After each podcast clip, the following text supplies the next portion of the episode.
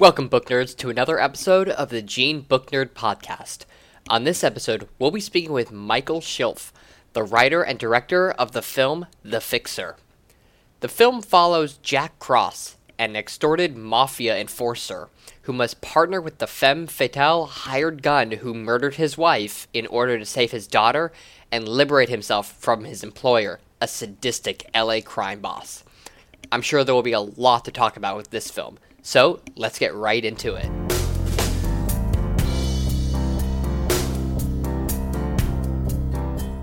Great to have you on the podcast, Michael. Thank you so much for taking the time to talk to us today. My pleasure. Happy to be here. Please uh, tell us a little about yourself and your film. Yeah, my name is Michael. I've uh, been I graduated from USC Film School. Um, I have an MFA in screenwriting, and for years I was raising a family and working as a writer, uh, ghostwriting, um, writing uh, television commercials, writing, doing a lot of work in the advertisement world, um, doing uh, treatments for directors. And once sort of my raising of kids requirements um, were over, my my my oldest kids are 21 now. I wanted to start having creative control of content instead of just being a work for hire. And so, last uh, two three years, I've jumped full steam into doing that. Um, and The Fixer is a short film that I wrote, directed, produced, and executive produced. And um, it is a proof of concept short film that is a standalone piece with a beginning, middle, and end. Um, I wanted to make a film that I could use uh, to showcase my my work in the film festival circuit, but also um, with the greater goal of using that to help pitch and market the feature film version. So the film itself, that's why we call it a proof of concept. Um, even though it is a standalone, um, it, it's designed to leave you on a cliffhanger, wanting more. Um, and currently, I'm that's what I'm doing. Currently working on on the feature version. Nice. Well, I watched uh, I watched the proof of concept video last night, and I can definitely tell you that it definitely left me wanting more. I was, it's kind of one of those like I just started really getting into it, and then it ended, and I was just was like, ah, oh, now I have to wait for the whole thing. like I wanted to, I wanted to watch the whole thing right then and there. You, you had me hooked. well, I, I, if I had the the the finances to make the entire feature, I certainly would have done that. But as you know, you know, making anything um, is is a huge challenge. I, I would say, uh, well, Hitchcock said the three most important parts of a film are the script, the script, and the script. I would agree with that. Partly, I would say you absolutely have to have tremendous material, especially in the indie filmmaking world. But the other part is money you need good material and you need money. If you have great material and you have no money, you can't make anything. If you have lots of money and no material, you really can't make anything good. So um, if I had millions of dollars, yeah, I would have been able to deliver a feature, but that just wasn't the case. I feel you on that. I wish I had millions of dollars too, because then I could also help you finance the film and get to see the whole thing. This well, uh, yeah, that is the case on my end. I'll tell you the, the, the secret to success is picking rich parents. Yeah. uh, unfortunately, uh, I didn't have any choice in that. So. Yeah, me either. Yeah, like that, that was not in my card. So I I chose poorly while while I was in the process of conception. So. So can you tell us a little bit about the plot of the film The Fixer? Yeah, absolutely. The Fixer is a crime action uh, drama and the main character is his name is Jack Cross, and he's an extorted mafia enforcer who uh, has to partner up with the femme fatale hired gun who murdered his wife um, in order to save his daughter and liberate himself from this sadistic Los Angeles crime boss um, that you know has extorted him. Um, basically, it's a fictional version of the Mexican mafia in the underworld and the seedy elements of Los Angeles. So, um, you know, a good reference might be think like uh, Sons of Anarchy is really a fictional version of the Hell's Angels. The Fixer, it, at least the world and um, you know the associates that that Jack Cross is dealing with, it's all a fictional version of of the Mexican mafia. Okay, gotcha. That's I think that's a pretty good analogy for uh, for film. So I can definitely see that. What was the process like coming up with the story and you know and you know figuring out where it was going to be said and the characters and what was that whole process like and did you have to do any uh, in-depth research on kind of like the, the way the mafia works or crime syndicates or anything like that and what was um yeah okay that's like five questions all at once so let me uh, let, let me let me do my best and then i may forget a couple things so just remind me if i'm missing something. Um no so problem let's start first with um, how I guess you asked me well, how did I come up with the idea? Like, what's the inception or the seed? Yeah. Uh, okay, so I have a producing partner. His name is is Chase Cooker, and we did a film last year called um, Sworn, and which is totally different thing. Um, it was really fun. We actually shot the whole thing on green screen, uh, but it's a fantasy action adventure series that we shot uh, t- as a proof of concept for a, a, television series that we created. Anyway, um, he he called me up in May of 2019 and he said, "Hey, you know, um, I think you know to keep the momentum going, we should um, let's do another sh- short. Uh, it's nothing big, something small, you know, just so that we can keep momentum." And I said, "Okay, that's a great idea." And I said, you know, give me a day. I'm gonna shoot you a bunch of ideas. Uh, so I put, I, I got like 20 ideas. I sent them to him, and I told him, I said, uh, all right, pick your top three. I'll do the same. A number them in order. You know, uh, is your favorite to your least favorite of those top three. And um, he did that. I did that. And then when we delivered our answers, it was so easy because we both had picked the same idea for number one. So it's like there was the no there was no argument. There was we didn't even have to have a conversation about it. We're like, okay, well that's what we're gonna do. And had that happened to be the fixer. Um now how did I get the idea? It's pretty funny. Actually, um, you know, we're always connected online, you know, with our smartphones. I mean, they're an extension of our bodies. And I try not every day, but you know, I, I, I am mindful of trying to separate myself from that. And so um, when I can. And I was at a a little place by my house that's called Chano's, a little you know little greasy taco joint.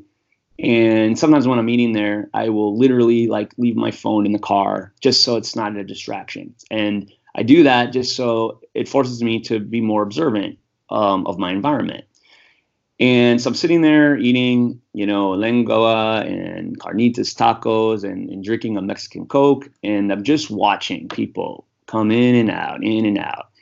And mostly the clientele are uh, uh, Latinos. And um, there was this, uh, I would say like 90% are Latinos. And then there was this white guy, um, big dude, kind of, you know, kind of menacing looking, but not, not too, too menacing, but certainly he, he was carrying sort of a, uh, an energy like, don't mess with me. You know what I mean? But then when he entered, I noticed that he just did some nods uh, to some of the Mexican guys that were sitting at a table. They didn't speak to each other. You know, there was no conversation, and but there was this understanding th- that either of respect or maybe they knew each other, and that was really the spark. And I was thinking, like, okay, that's interesting. What if there was a non-Hispanic, non-Mexican um, who was not only part of the Mexican mafia, but he was accepted fully, adopted, and maybe even had risen through the ranks to have a certain amount of of clout or power within this world. And it wasn't really at all about ethnicity. It was just about um, you know brotherhood within this crime organization.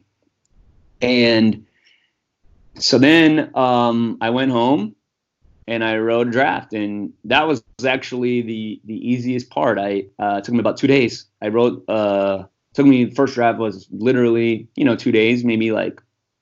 When I write, I usually try to do banker hours. Um, you know, some people will tell you write every day. I don't do that at all.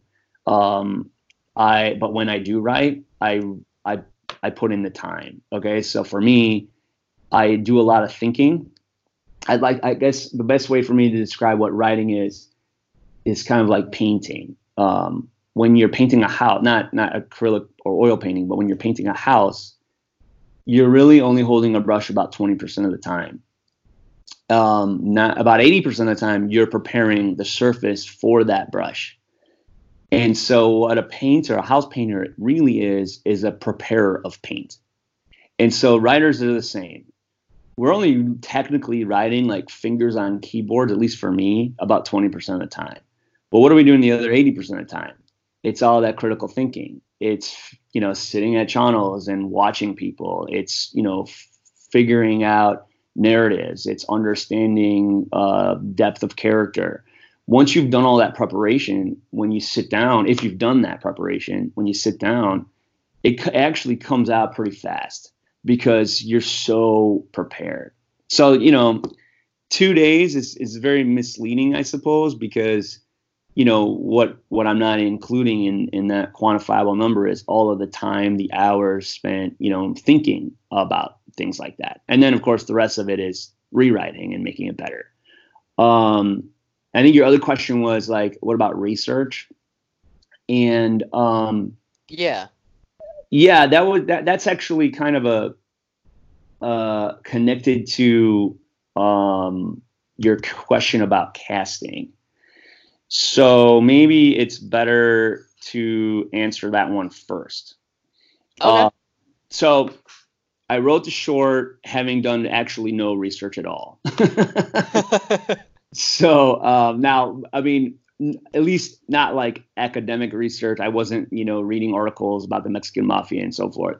But I do have some life experience, and that obviously is research. So um, uh, I'm married. My wife is Mexican, 100%. You know, her family is from Mexico. Well, not uh, from Mexico, but they're second. Her parents are second generation, but you know, very much a Mexican family. So I've been around Mexican. So just to give you an idea, and I'm Caucasian, uh, you know, Western European mutt. I'm a whole mix of a bunch of stuff. So I'm, I'm just American white guy, basically. Okay. Um, anyway, so like it would be totally normal for me to be uh, at my wife's uh, parents' home, uh, sitting in the garage with her father, um, watching a boxing match on the television in the garage, surrounded by 30 Mexican dudes in their 60s and 70s, and me. Like that was kind of how I've I've been living for like 20 years. So as far as like understand not that's not Mexican mafia at all, but understanding like Mexican culture, understanding j- just you know the the small little details of of how how that entire um, community interact specifically in Los Angeles, I, I understood that already. And um, her family lives in Echo Park. Um, so, you know, I, I spent a lot of time in Echo Park and in that part of Los Angeles before it was gentrified, you know, which it, it's definitely becoming now. Um, anyway, so when I wrote it, originally I had Danny Trejo in mind. And um, so that whole process was very educational, um, exhausting, and ultimately rewarding because we got him. Uh, fortunately, I have a, a manager, um, two managers through Bold Management, um, and and there's no way I would have been able to even reach out to him without representation because you need gatekeepers, right? So oh, absolutely. Yeah, I mean, it would unless like he was literally my friend, you know what I mean? Like you know, if my yeah, I was there's, I was there's personally, no way to to get in contact with him. He's not exactly someone you can just you know get his number on Facebook or something and give him a call. no way. And and this, and I knew what I was getting into because Danny Trejo, um, you know, anyone that lives in Los Angeles knows this, but uh, people listening maybe outside of of LA might not realize, you know, um, they hear Danny Trejo, they might think like Machete or something. Okay, but really, yeah, he's an actor. Sure, absolutely true, but way more than that. Danny Trejo is not just an actor; he's a brand, totally a brand. Okay, uh, he's got so many his hands in so many different things. Trejo's Tacos. He's got Trejo's Cerveza. You can go literally go to the grocery store and buy beer with his name on it. Uh, Trejo's Donuts. He just started his own uh, music label, and he earlier this year he um, launched his first album with uh, different Chicano artists. Um, so this guy is literally way bigger than just your average, you know, performer. And so his just to give you an idea, his agent has one client, him. Understandably, you know, because he's got so many different things going. And so um, we did, you know, what everyone, what anyone would do. Uh, we sent out my my uh, managers uh, reached out to his agent and started that process. And it's a long, slow process. It's it's a lot of back and forths. And um, you know, if I have something I want to deliver, I have to deliver that information to the manager. The manager then has to contact the agent assistant. The agent's assistant has to tell the agent. The agent then has to tell Danny. Then Danny has, you know what I mean? It's like it's always like that. So everything, a simple question, sometimes can take a week. You know what I mean? yeah, it's got to go through 20 different people. It's like playing telephone. yeah, yeah, yeah. And sometimes things get lost in translation because of that a little bit. Um, anyway, I, you know, I wasn't, I was hopeful, but I was not expecting him to say yes. I, I realized there was a few, a lot of things, you know, not in my favor. Number one, I'm a first time, not a first time writer, but I'm a first time writer director. Um, number two, he's a huge name and a brand. And um, number three, uh, he might not be available. Number four, you know, this is an you know a low a, a SAG uh, low budget project. Um, we don't have a huge budget. You know, would we be able to even afford what he costs? Like these are all things I recognized before I even began the process. But if you don't try, you've already failed. So I thought let's at least try. So what was real great was um, after a month or maybe like five or five weeks of all of this sort of back and forth kind of stuff, he said yes and um, I won't get into like the actual dollars and cents, but that was all part of the conversation as well. But once he agreed, um, it really came down to one thing, and and it was the script. He loved the script. He said it was really good writing, and you know that I always knew that, and they always told me that at USC, and that you know the, the, the script itself, if it's good, if it's really good, uh, you know it'll find its way and people will respond. And i'm sure it's true you know there's because there's so much bad writing and there's so when you get and when somebody gets a piece of material that really you know speaks to them um, and it's it's of high quality uh, i think you know they recognize that. And so that was huge you know having having that um, right away knowing that trejo was impressed with the writing gave me you know more confidence that I'd be able to execute the directing part. And I knew I'd be fine with the producing part because I'm I'm I've produced other things before and, and I'm also very analytical and pretty organized. Um, so so he said yes. So this was great. Once he said yes though, we had a different kind of problem, but it was a good problem. Originally the budget for the film was gonna be fifteen thousand, but then once once we got him and his his fees were way more than we were going to be able to afford. I knew, okay, I have two options. I can just end this project now because we can't afford it based upon the original budget, or I can just be a producer and go out and get more money and, you know, expand to the, the project's financial needs now that we have a A-list star. So of course that's what I did. Um, I got the money necessary, and the project ballooned to forty thousand, like overnight, pretty much. Once we got him. Um, but what was so cool was, you know, once we got Danny attached, it was so much easier to get everybody else. Um, and so I would tell anybody like casting is huge. Uh, I would say that was the biggest learning lesson, and I, I don't know if I if I intrinsically knew this or if I just it was a happy accident that this happened to me. Um, but the forty thousand dollars seems like a lot, but I I had a, a friend who's a producer of mine go through everything we did if we were to pay full price, and and she said it would have been a hundred twenty thousand dollar production. So I tell you that because once we attached Danny, I was able to get high quality film people on all aspects, both sides of the camera, both in front and behind, because they wanted to be part of of a production with Danny Trejo in it. So you know, um, for example, my my director of photography, uh, my crew, um, vendors, everybody was willing to work uh, for lower rates because they wanted to be part of the project.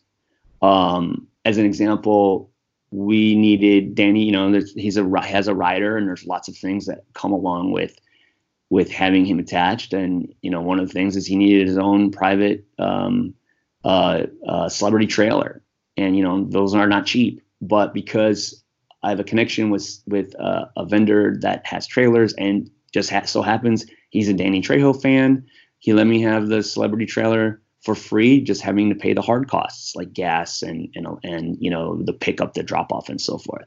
So what was so cool was even though getting Danny cost us a lot more than we were expecting as far as uh, talent, it actually ironically ended up saving us way way more for what we got. So this was great.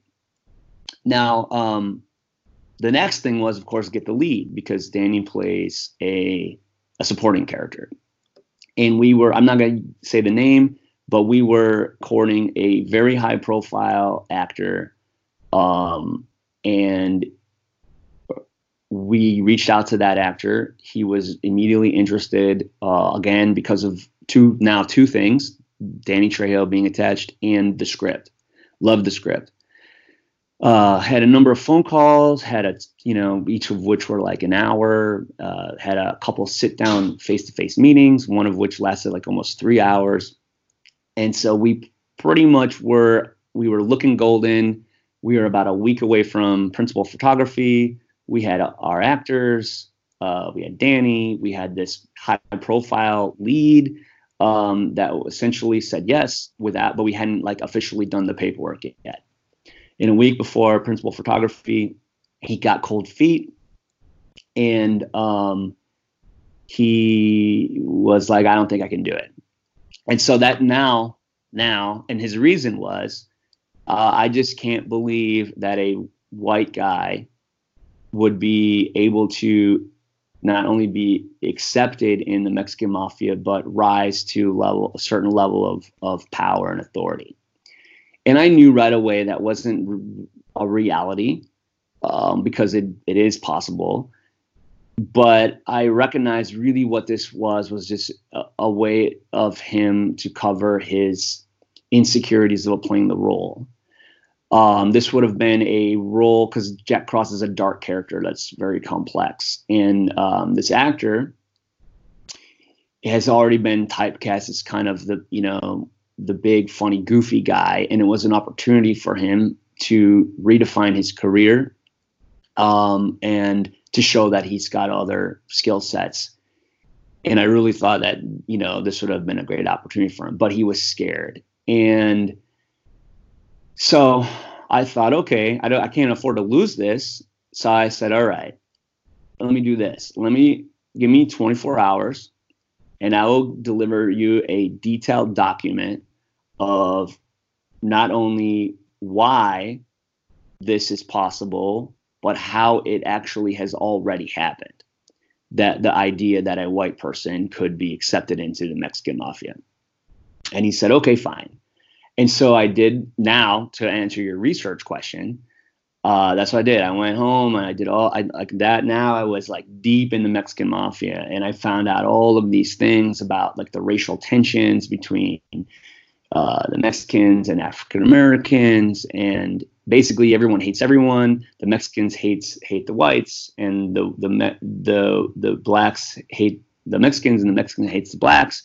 But the Mexicans hate the blacks more than the whites, and so the Aryan nation and the Mexican mafia created a, a truce in which, well, not really truce, but a pact in which if any of anyone from within the prison system, if a Mexican or a white person was attacked by an African American person, then they're required by this uh, agreement to for the Mexicans and the whites to help each other to protect each other to fight against the blacks. Blah blah blah. And there's all this stuff.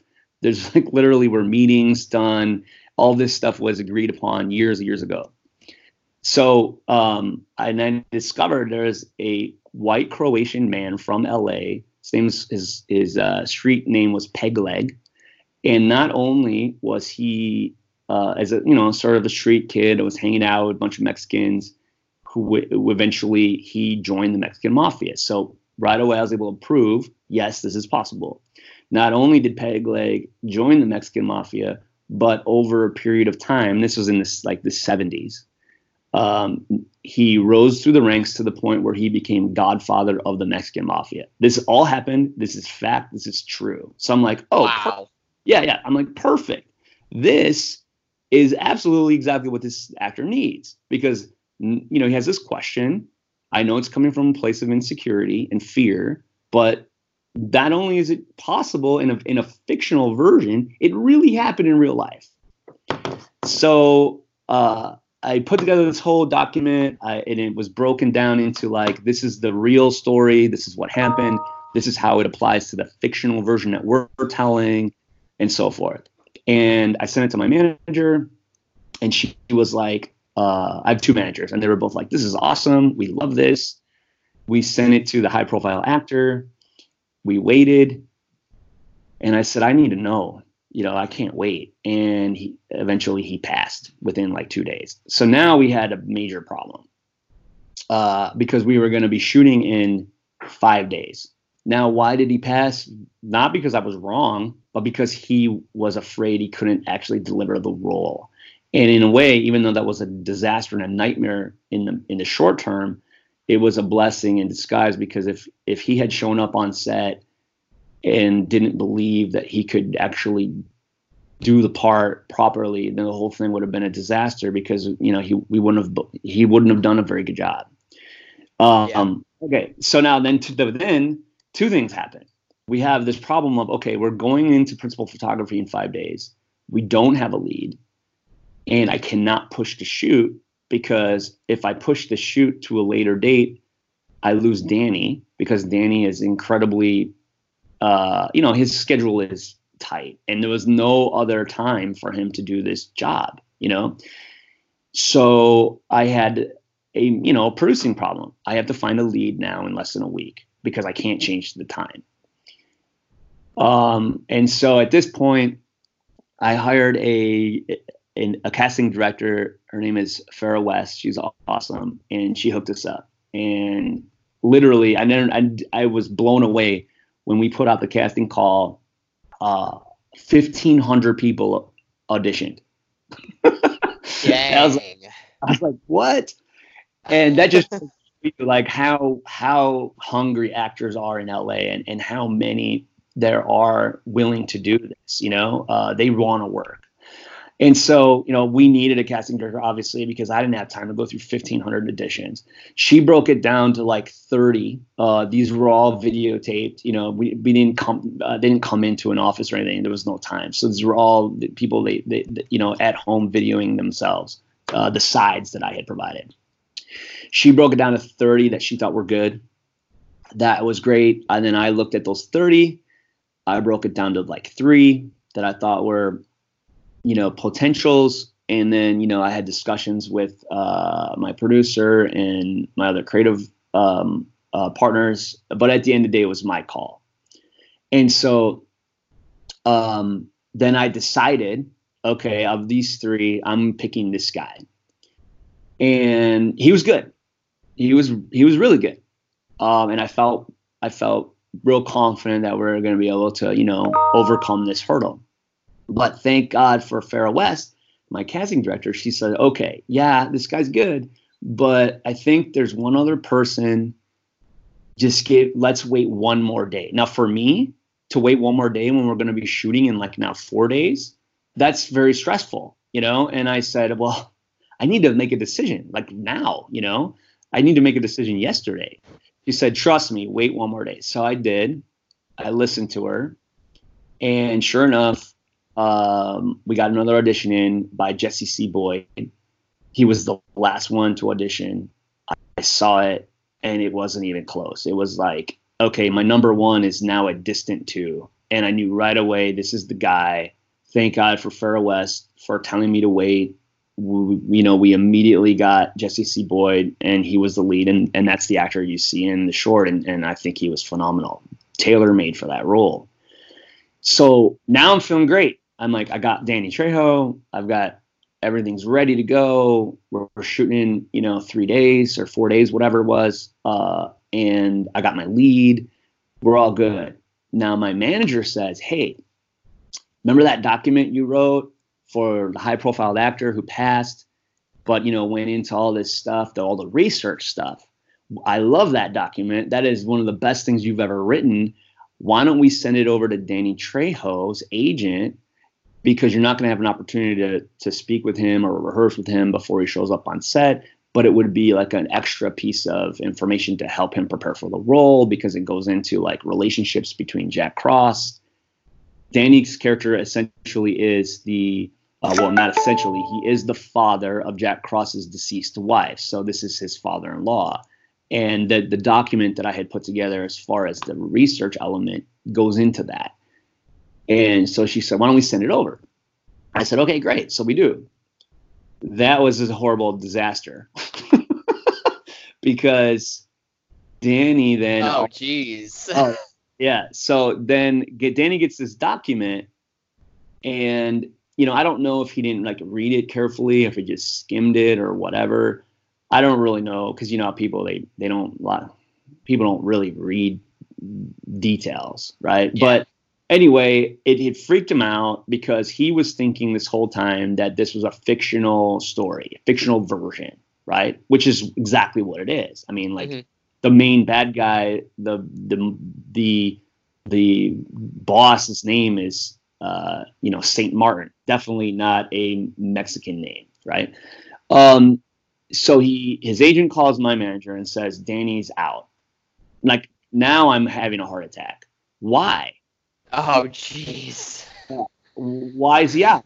Because he, you know, you guys said this was fiction. Now we're finding out with this new document that this is actually real and he can't he doesn't want to do anything and so we're sending the money back because we had to pay danny in advance unlike all the other actors we pay later right mm-hmm. so we mm-hmm. paid him you know and he hadn't done anything yet so i'm having a heart attack and i call my manager and i said wait a minute he, he's confused.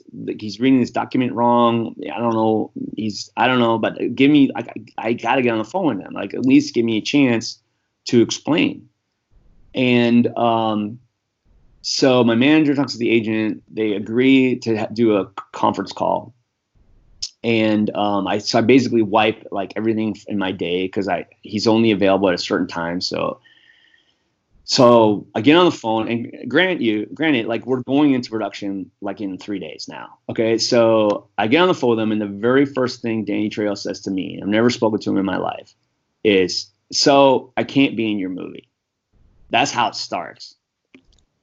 And within 15 minutes, 10 to 15 minutes when the phone call ended, not only had I changed his mind and he I he agreed to be in it, he literally ended the phone call saying, great, we're all on the same page. Let's have lunch. And then his agent hung up on me. because his agent did not want me to have lunch with him, you know. But um, of course. but basically, I explained the whole situation. Like this was a document that I was designed specifically for one actor to help him understand the role because he had some reservations and some concerns, et cetera, et cetera. I sent it to you because I thought it would help. Um, and then he explained that it has to be fiction. And when I explained the example of like this is a fictional version of Mexican Mafia, kind of like Sons of Anarchy, um, he said, you know, and then he went into this thing about Edward James Olmos and American Me, and how when Edward James Olmos, starred in that film, American Me, is a Mexican in the Mexican Mafia in a prison, um, that apparently the Mexican mafia didn't really like the way that a lot of things were depicted in that film, and that there was a, an assassination uh, um, decree, you know, put on Ed, Edward James Olmos's life. And you know, I don't know all the details surrounding that. I don't know, you know, whatever happened with that. Obviously, he was never killed, but that's pretty serious for an actor in Hollywood to have uh, be a mark, Yeah. you know, because of something they were doing, you know, in a movie.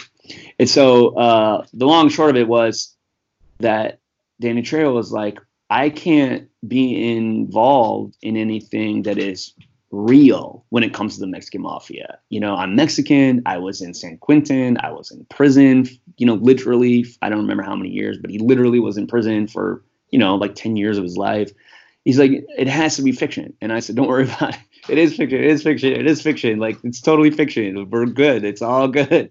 So, um, so anyway, like I think I, I covered all those questions. You know, they were all kind of connected, but it was definitely like of all of the things that could go wrong in a in a movie, you know, a lot of things can go wrong and you're you know, you're really just problem solving all the time.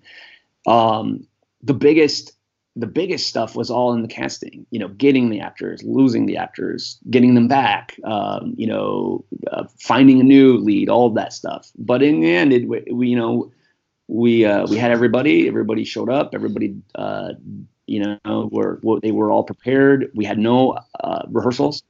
Everything was, you know, um, they're them doing their job, showing up on set, and you know, I call me calling action, and we went. We, we immediately started shooting because we only had Danny Trejo for four hours. That was part of the deal too, because we couldn't afford more than that. Man, four hour. I mean, f- filming, Yeah. you know, trying Oh, to film all of his scenes in four. Because I've been on sets before, and sometimes, you know, a 10, 15 second clip can take an hour to film because you just Oh, have yeah. to do so many takes and the setup and breakdown and calling cut and having to be like, oh no, I want you to do this instead, and you know, making small changes. So to get, you know, to get do all that filming with him in just four hours, that's Oh yeah, it was it quite was a feat.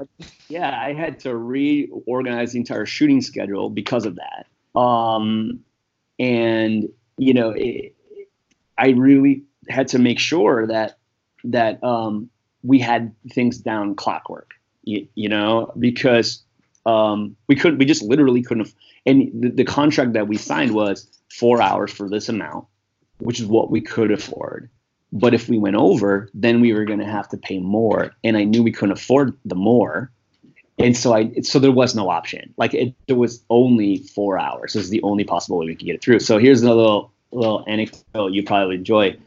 So I'm on set, and we're rehearsing the scene with Jack Cross and Dutch in the kitchen before Danny arrives because I wanted those two. I wanted everything to be blocked. I wanted everything to be ready. I wanted at least those two actors to have a little bit of time to rehearse with each other, and then we had to stand in for Danny while they were doing that. Partly because I knew when Danny gets there, he's going to go straight to makeup uh, and costume, and then come right to set, and then we're gonna we're gonna immediately start shooting because time was of essence. So we're I'm, I'm rehearsing with these guys uh, my first AD comes up to me and says, "Danny's here. He wants to he wants to talk to you." And I said, "Okay, great. You know, tell him five minutes." So I go and see him, and he's in the trailer um, with his driver, and my producer Chase Cooker and I we enter, and Danny, the first thing he says now is, um, "So I'm going to be leaving early." and and then I smiled and I looked him straight in the eye and I said, um, "Well, actually, Mr. Trejo, we have you for four hours from two to six, so we'll be getting you out at six o'clock." And I said it very nicely, very professionally. And then he looked at me and he said, "Well, I have another event in San Bernardino tonight. I need to leave early so I can make that event." And I said, "Well, I, I understand you have other commitments, other events, but you know we have you locked in for four hours." And um, I guarantee you we'll get you out. Uh, but we'll have you until six o'clock, so we'll get you out at six o'clock. Then my producer, then he looked at me and he's, I think, I don't know if he was pulling like I'm a big Hollywood celebrity thing, or if he's just sort of testing my uh, my control of my set. I'm not sure. Maybe it was both. But then my producer said, "Okay, Mr. Trail, we'll get you out at five. And I didn't even look at Chase, and then I and then I looked back at Trejo and I said, actually, no, we'll get you out at six. And then um, my producer said, "Well, maybe 5:30," and I said, "No, we'll get you out at six. And then my producer said 5:45, and then I said, "Okay, we'll try our best to get you out at 5:45, but probably six. And then I shook it. yeah, and so ed, anyway, we what's so so hilarious is, uh, you know, he showed up, incredibly professional, totally prepared, and I had full respect from him. And I think that might have been a test to see like, you know, who is this guy? Uh, you know, how how is he going to handle his set? Um, is he in control? All that could have been. I don't know. Yeah, try to get uh, a feel for it for you and your you know your your comfort. Right, but I mean, I he's much he's certainly a celebrity. I am not, but during those four hours, I'm in charge. You know. Oh, absolutely so he tested me and and I didn't even really think about that. You know, that just was my natural reaction. And then later, later Chase told me at the end of that shooting day, he's like, "You remember when we were in the trailer with Trejo?" I'm like, "Yeah." And he started laughing. I said, "Why are you laughing?" He's like, "The way you were talking to him was it was amazing. Like you were totally respectful, but you know you were not backing down. There was nothing about him that threatened you. You you were in complete control of that situation, and that was impressive." What's really funny too is uh, I had said at the end of that real brief interaction, like maybe we'll get you out at 5:45. I wrapped him exactly at 5:45. You know, so 15 minutes early. I was four hours, and then he he had so much fun with us that he actually sat down and ate dinner with us with his shirt off, and then he hung out with us until like seven. so, like, it sounds like uh, it sounds like it might have been a bit of a, a test then on uh, on his part because I mean in any business, not whether you're an A-list celebrity or a business person or an athlete, if you're paid, if you're you know booked to be somewhere, eh, you know for a certain amount of time, you're being paid for that amount of time. You can't just be like, oh, I'm gonna leave early and still get paid for all this. Like you're booked for a certain time, you need to be there for that certain time. Yeah, yeah, maybe, yeah. I mean, his later his driver because he did stay. I mean, he was scheduled to be there from two to six. He didn't leave till about seven. Uh, so obviously there was a little bit of BS in what whatever his presentation was. But then his driver later had told my wife that, hey, you guys are running a really tight set, great vibe. You know, I haven't been on a set that that, is this good in guy can't remember. And he and Danny uses the same driver for everything. And he said one of the things that Danny gets irritated with is, you know, um, most people they don't wrap on time, they go long, and then he ends up having to stay longer. And not only did you know you have everything ready, it was a, a really positive vibe. You have a, you're running like a, you know, it was clockwork, and you got him out a little bit early that's why he he was hanging out because he was hanging out with us and taking pictures with everybody. And he said if he's irritated, he'll just bust out of there and get you know get the hell out as fast as possible. But he was having a, a good experience, and you know that's testament to how you've run your set and and how prepared you were. And that goes back to like when I was saying about writing. You know, directing is the same. Uh, directing is eighty percent of it is preparing for principal photography. You know, I mean, like all of that, everything you're doing to prepare for that day. And there will be things that are unexpected. There will be a shot that you're not going to get, or there'll be, you know, some maybe the weather won't cooperate, or or you know, the generator doesn't work, or whatever it is. But if you're if you're totally prepared, then you're going to be able to handle those uh, those unexpected challenges way easier than if you're not totally prepared. And I think a lot of people they you know they there's just a lack of preparation in, in all aspects, not not just in filmmaking, but in lots of different industries as well.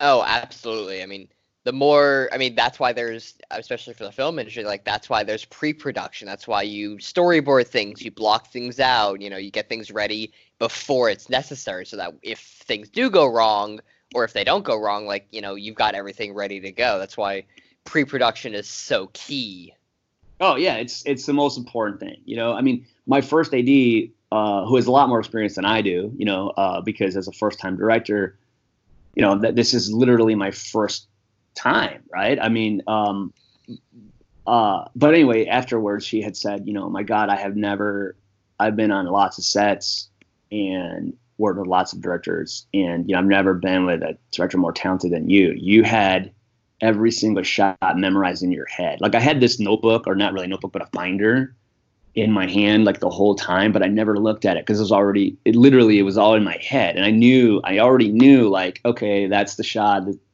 and I was always a step ahead all the time. And so she's like, I feel like I I didn't even need to do anything because you know as a first as a first AD, one of their major requirements is making sure we stay on time.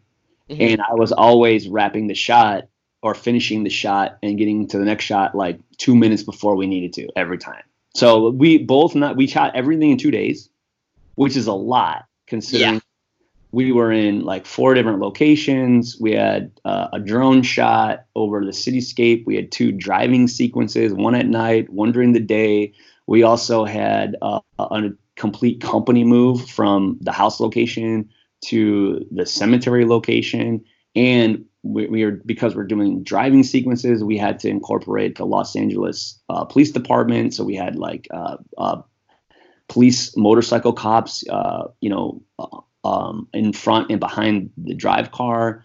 Um, all of that in two days, which is incredibly ambitious. And I wrapped early both nights that's that is definitely a testament to your uh, to your planning skills and your directing skills because yeah that's that's insane yeah and i knew because i knew what i wanted. So like yeah there were times when we would have to do three four five takes but you know there was a few where we got it in one take and then it's like okay we got it.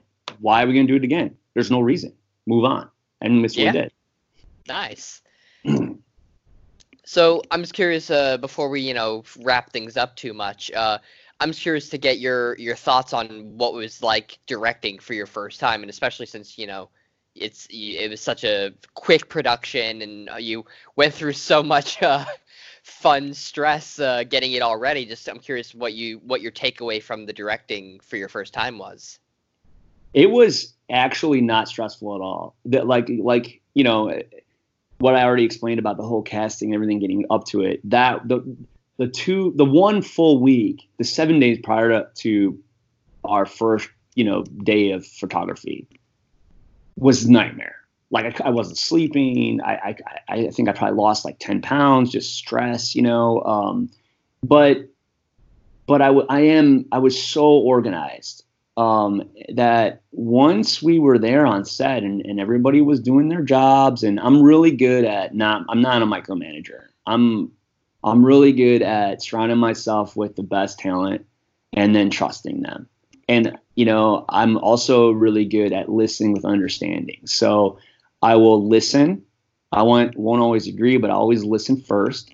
And then if I disagree, I'll say, I told, I'll, you know, I'll acknowledge that point of view and I'll say, that's a really good point. I hear where you're coming from. There's some validity here, here, and here. I agree with that. However, we're going to do it this way because uh, and here's why but um uh, yeah, I wasn't stressed out at all, and and I and I think you know it, it starts from the top. If you create a, a sense of calm, everybody else feels more calm. You know, I mean, you're everyone's looking to you, and um, I also have, uh, as far as like outside of filmmaking, when I when I wasn't making films, I, I had a family, you know, three children, a, a, a marriage, a, a, mortgage, all these things, financial responsibilities. So I'm a uh, a professor. Uh, so you know that's my day job. And so for 20 years as a professor, I had a lot of experience of you know being in a leadership role, managing uh, a class, um, uh, learning how to interact with with uh, students, you know, with with empathy and understanding. And so I think that those skill sets um, help a lot when you're running a set because by no means um, was I an equal to anyone, and nor are you as a professor. But at the same time, I wasn't any. I didn't carry myself like some totalitarian leader that is egotistical and completely un, unreasonable. You know, um, so I think that everybody felt validated. I think everybody felt like they had a voice. I, I feel like I was able to, as a director, it's your job, number one, to have a vision. Number two, to um, inspire everyone to not only understand and share that vision, but to uh, become passionate about what their role is to to manifest that vision. And so um, I was really good at that. You know, uh, I, I, really feel like I was in my completely in my element. Like this is the kind of thing I'm, I'm meant to do. As much as I love writing, one of the things about writing that I think is so uh, rewarding is that you can literally put pen to paper and you can decide on an idea and you know much later after lots of things like especially money um, it can happen and that is a really amazing feeling of of uh, of power you know to be able to, to to create something out of your imagination and then and then it's manifested later. But i'm but i'm not an introvert. And so there are times when i'm even as much as i love writing i get a little bit i, I crave human interaction and i crave the uh, collaborative nature of filmmaking that you don't get when you're sitting alone in a room. Um, and so that was very rewarding to have be around lots of other creative people uh, whether it be costing or or, or makeup or, or or art direction whatever it was. And you know somebody coming up with hey like our art director for example james preston he decided that we should have um, a, a board in the torture scene uh, that the nail gun um, shoots a nail into that was what was written in the script but he decided that we should paint it red and before he even explained it to me i already knew and i was like yes absolutely red is a symbol for caution. This is a cautionary tale. There's a reason why it's Little Red Riding Hood instead of Little Re- Yellow Riding Hood. And that's literally what I told him. And when I said that to him, you like his eyes got big because he totally was like, wow, this director totally gets what it is that I'm doing here by painting just this one piece of wood red and and why it matters.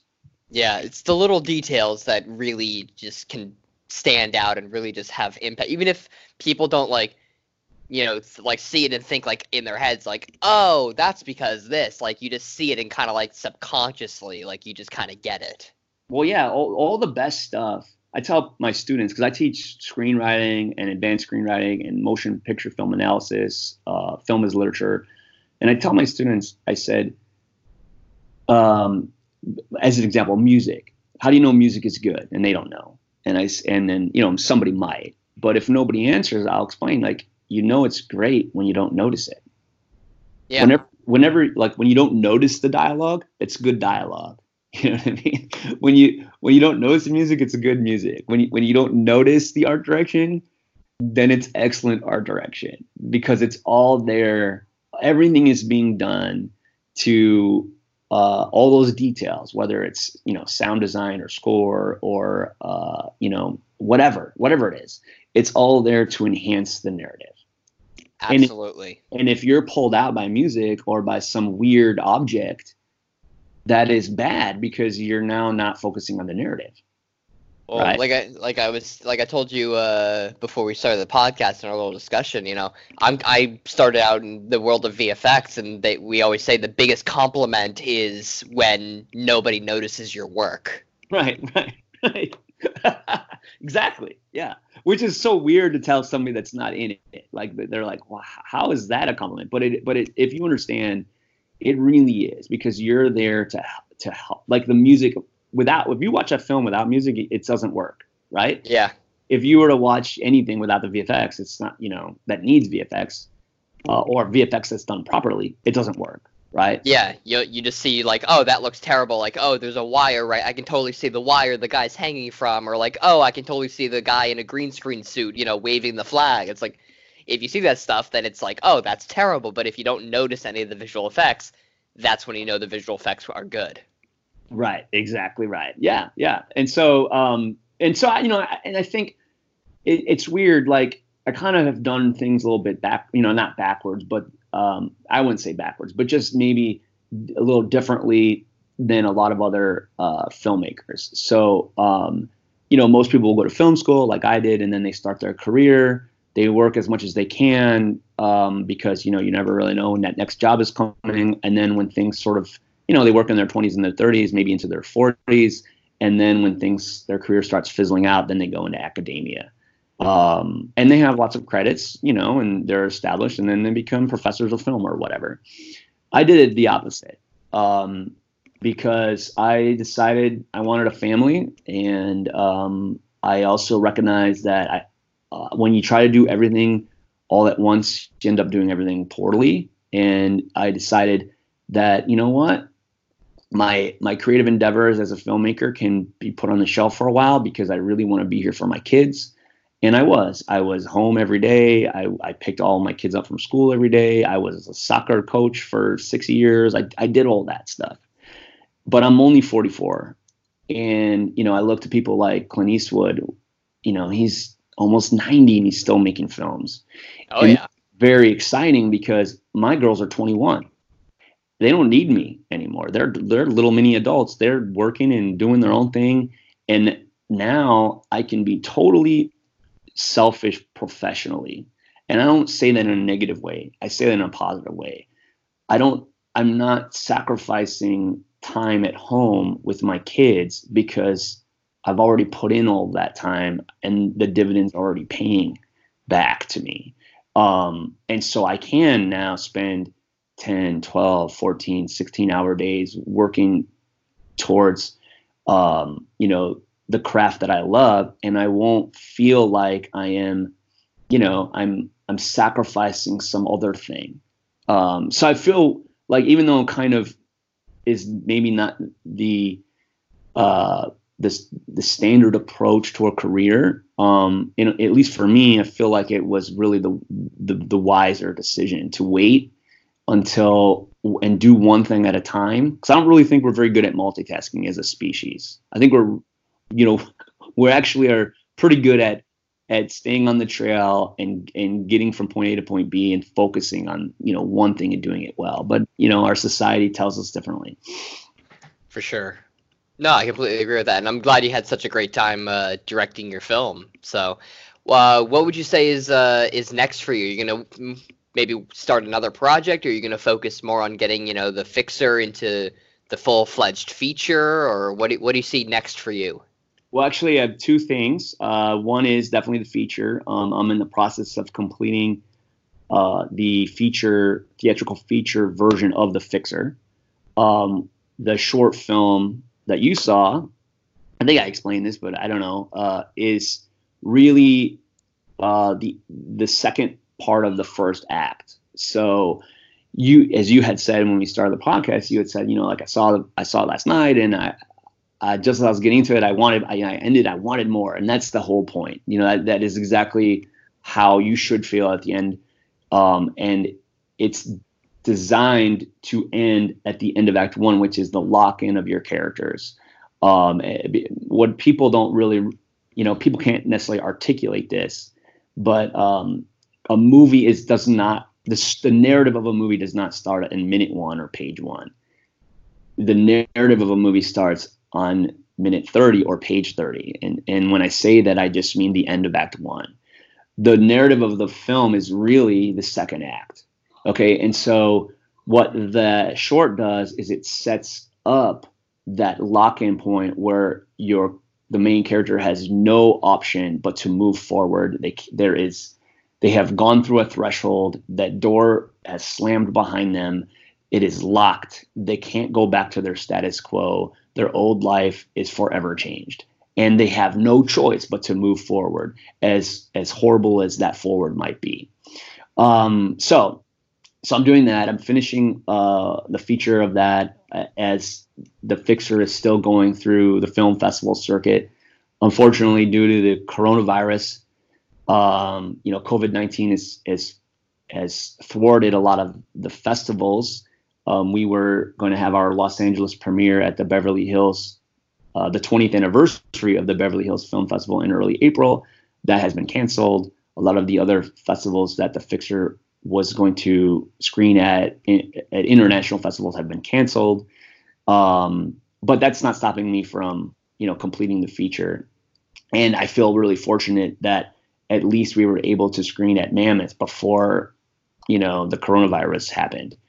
Um, the other project that I am in pre-production on is a a sci-fi series, television series that I created, I co-created with Chase Cooker, um, called Light, and Light is a sci-fi action crime series uh, set in a post-apocalyptic dystopian world where society is subjected under corporate tyranny, and the main character is uh, his name is Declan Knight, and he's a mole in a criminal syndicate struggling with his allegiance to the fascist regime that he works for, um, kinship with his crime family in the underworld, um, and also his resolve to fight for freedom.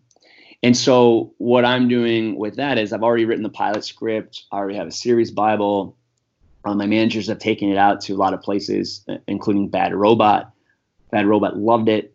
Um, they didn't greenlight though because they already are working on a not a not a similar narrative, but another sci-fi kind of thing, and so they didn't want to take on two sci-fi things, understandably. Um, but what what I'm doing is putting together a proof of concept short film similar to what I did with the Fixer, and this is um, a shorter, abridged version of the pilot script for Light.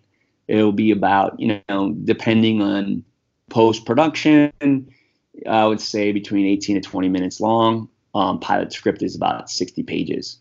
Um, and so we already have a budget. We already have most of it cast. We already have all of our locations.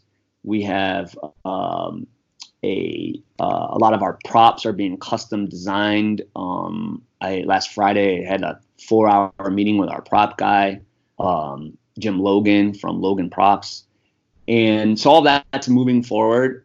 Uh, but again, coronavirus happened, so it is moving forward. But but we're kind of you know everything is on halt, um, and you know we, we everybody and that's understandable. Everybody kind of has to just adjust week by week. We might have originally we are going to shoot in early June.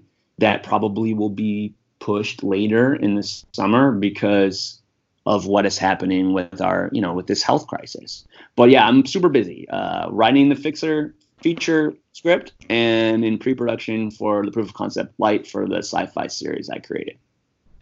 Nice. Well, you sound to be doing pretty well and keeping busy. So, but uh, we do appreciate you taking the time to talk to us today and telling us about yourself, the the film, and all the fun that you've had uh, getting it off the ground. So, thank you for talking to us.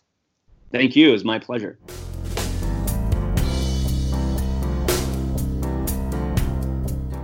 Thanks for joining us on this episode of the podcast. Speaking with Michael just goes to show how much work goes into making a film and how much can go wrong. In the end, he got it all done, and the film is great. I can't wait to see the full film when it's officially done and released. Thanks for joining us, and Michael, any last words for our listeners before we go? Hi, I'm Michael Shelf, writer, director of The Fixer, and you're listening to GeneBookNerd.com.